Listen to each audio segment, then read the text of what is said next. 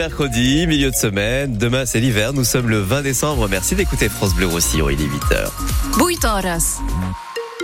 Simon Colboc, notre météo, ça souffle fort aujourd'hui sur l'été. Ah oui, une forte tramontane, hein, jusqu'à 110 km heure attendue sur la côte Vermeille, 85 sur la plaine.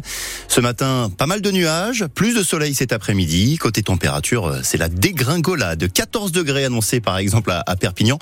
Mais évidemment, c'est à l'abri du vent. Et c'est donc l'info de la nuit, la loi immigration définitivement adoptée à l'Assemblée nationale. Oui, c'était hier soir, vers 23h30. Pour 349 contre 186, l'Assemblée nationale a adopté. Après des mois de bras de fer, la loi largement durcie et largement adoptée donc. Mais la majorité, elle, très affaiblie. 59 députés macronistes n'ont pas voté le texte hier soir. Le ministre de la Santé, Aurélien Rousseau, a carrément présenté sa démission cette nuit. On ne sait pas encore si la première ministre Elisabeth Borne l'a accepté, cette démission. Dès hier soir, Marine Le Pen, elle, la chef de file des députés Rassemblement National, a salué une victoire idéologique. Sans surprise, hein, nos quatre députés euh, RN des Pyrénées-Orientales ont toutes voté en faveur de cette loi immigration. Bonjour Louis Alliot. Bonjour. Vous êtes le maire RN de Perpignan. Vous avez sorti le champagne hier soir? Non, non, pas du tout. Vous savez, c'est euh, c'est une loi, euh, j'allais dire, intermédiaire entre ce qu'il faudrait pour la France et, la réalité de la situation à laquelle nous sommes confrontés. La loi prévoit des conditions d'accès euh, aux aides sociales plus difficiles hein, pour les étrangers en situation régulière, mais le texte prévoit aussi la régularisation des travailleurs sans papier dans les métiers en tension. C'est ça qui vous gêne? Bah écoutez, ça, euh, ce sera vu au, cas par cas, mais dans ces régularisations, c'est la fin de la régularisation des clandestins condamnés, par exemple, alors qu'aujourd'hui ce n'était pas le cas.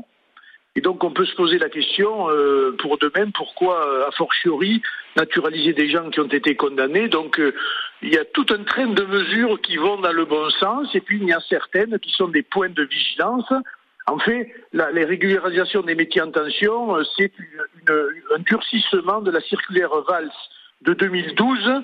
Il n'y a rien d'extraordinaire, mais toute cette loi, en fait, vers, euh, j'allais dire, plus de contrôle d'une immigration qui est devenue totalement anarchique dans notre pays. Alors de à gauche, on, s'insurge hein, depuis euh, hier soir. Vous l'avez peut-être entendu euh, dans le journal de 7h30 sur France Bleu Roussillon. Le maire communiste d'Elne, Nicolas Garcia, il évoque une loi qui lui rappelle les lois de l'avant-guerre, les lois de 1939. Vous nous parliez d'une loi intermédiaire, lui nous parle d'une loi qui lui rappelle 1939.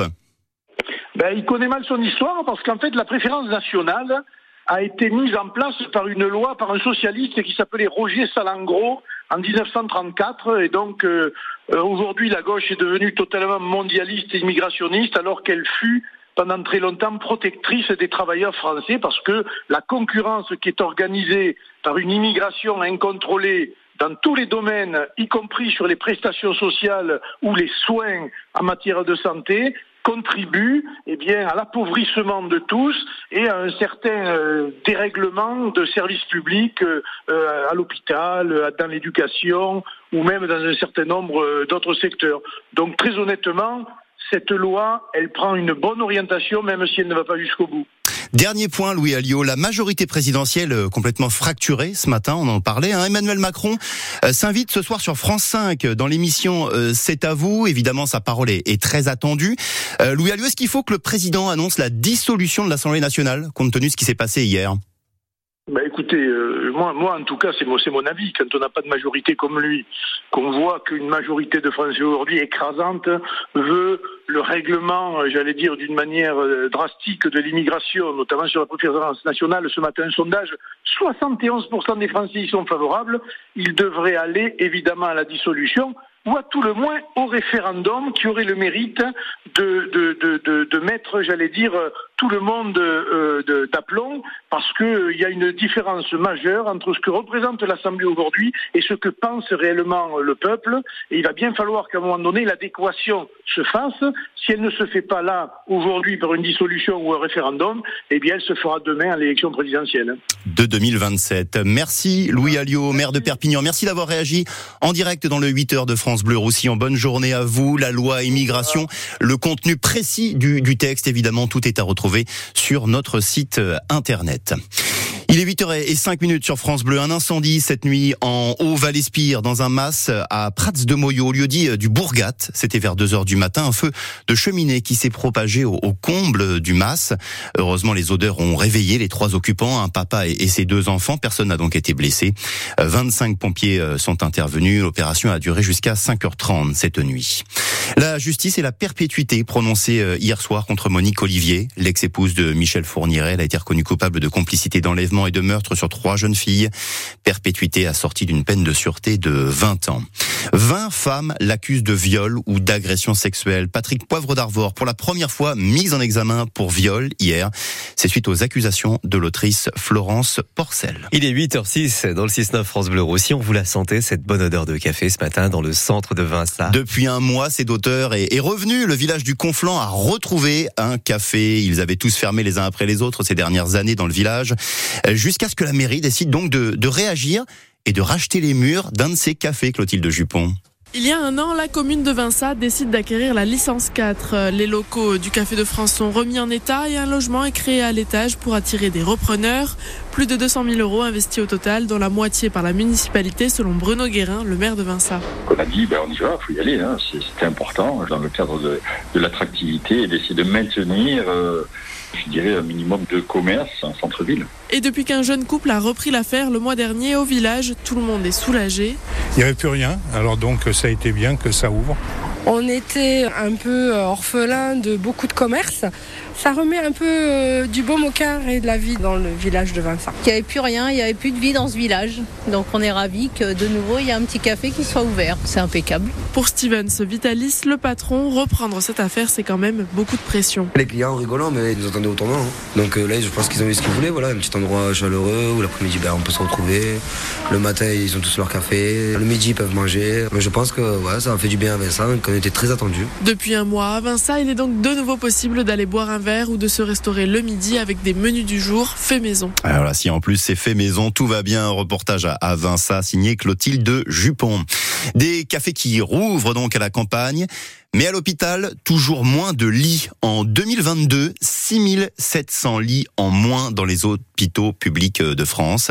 C'est un rapport de la direction statistique des ministères sociaux publié ce matin. Le rapport précise que dans le même temps, les hôpitaux ont créé 2600 places d'hospitalisation partiel. Euh, c'est euh, le mode ambulatoire, effectivement, qui continue d'être la priorité du ministère de la Santé. Mais les auteurs du rapport précisent aussi que cette euh, stratégie s'explique aussi par le manque de personnel, les pénuries de personnel qui ne permettent pas de maintenir des lits dans les hôpitaux publics. On en parlait dès hier sur France Bleu Roussillon. Cette très bonne nouvelle pour la maternité suisse à Elle. Le bâtiment historique, lieu de mémoire aussi, il va toucher 300 000 euros. Merci le loto du patrimoine. Une bonne surprise hein, aussi hein, pour Béatrice Véry c'est la responsable du pôle culture, patrimoine, festivité, catalanité à la mairie d'Elne. On s'était fait une idée de ce qu'on aurait pu toucher, c'est un petit peu plus que ce qu'on pensait très honnêtement, donc on est, on est content. Et si on rajoute aux 300 000 euros de la Fondation du patrimoine et les 100 000 euros de la Fondation AXA, là on arrive quand même à une très très jolie somme pour nous aider à restaurer la maternité. Ce qui ne couvrira pas les frais. Non, non, parce que là, on est en train de faire des diagnostics, des études au niveau du bâti qui souffre énormément et qui connaît beaucoup de désordres. Le bâtiment bouge en fait et donc se fissure. On ne sait pas trop à quoi c'est dû. On pense à la sécheresse, mais il y a peut-être d'autres causes aussi. C'est ce que les diagnostics euh, pourront nous dire. On a une idée de ce que ça pourrait coûter. Vraiment, pour mettre en sécurité et réouvrir au public, on sera sûrement autour de 2 millions d'euros.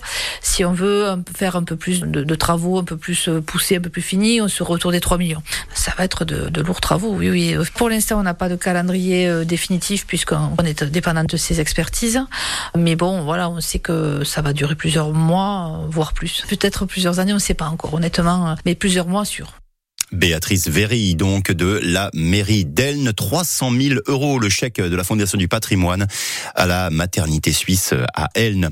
Un mot de foot pour terminer, le français Antoine Griezmann au panthéon du foot espagnol hier soir. Deux buts pour Grisou. L'attaquant égale donc le record de buts de l'Atlético Madrid aux côtés de la légende espagnole Luis Aragonés. 173 buts désormais pour Antoine Griezmann hein, sous le maillot de l'Atlético Madrid.